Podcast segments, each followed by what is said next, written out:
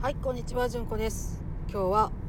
突然動けなくなったらどうする？っていう話をします。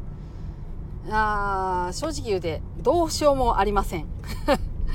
あのどうやねんって話突然動けなくなるっていうのもねいろいろそのこうグラデーションがありましてね体が動けへんくなんのかとかね心が動けへんくなんのか動けへんって言うたかって今すぐ血出てて大変なんやろうかお腹が痛くて大変なんやろうかって今いろいろあるわけなんです。でどうするって言われたらまあそれ病院行くしかないでしょっていう感じなんですけどあのねこういうことが 人生には往々にしてあるというふうに知っておくっていうのが一番のあの対策です。はい。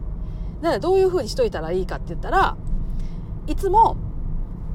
保険証と診察券とお薬手帳ワンセットをカバンの中に入れておくとかカバンの中に入れておかないでもみんなが分かるとこに置いとくとか。であとはお金回りですね。お金回りどないしたらいいやろっていう風になるっていうのがまあまああるあるなので保険とお金関係は1個のファイルにまとめてここやでって言うていろんな人に言うておくとかですね。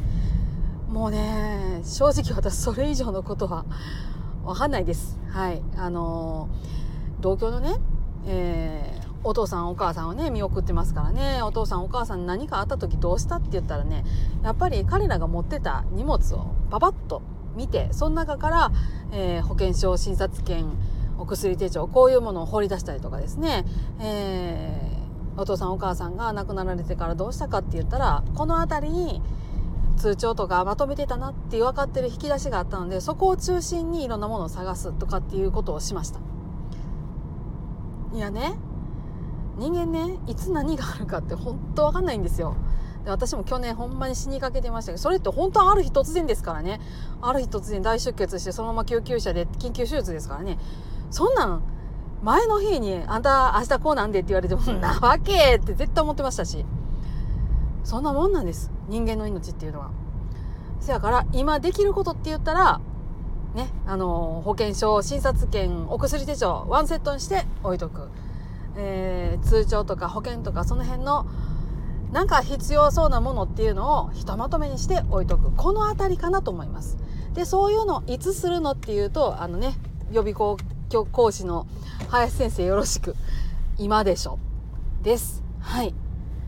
ほんまにね人間の命先に何があるか分かりませんから、えー、何々だったらどうしようと考えるのであれば何々だったらどうしたらいいだろう。何が必要だろうというふうに考えたらどうしようどうしようどうしようっていう不安ループに陥らずに、えー、具体的な行動に落としていけますので是非考えてみてください。はい、今日もありがとうございました。皆さんどうぞ安穏な一日をお過ごしください。それではまたごきげんよう。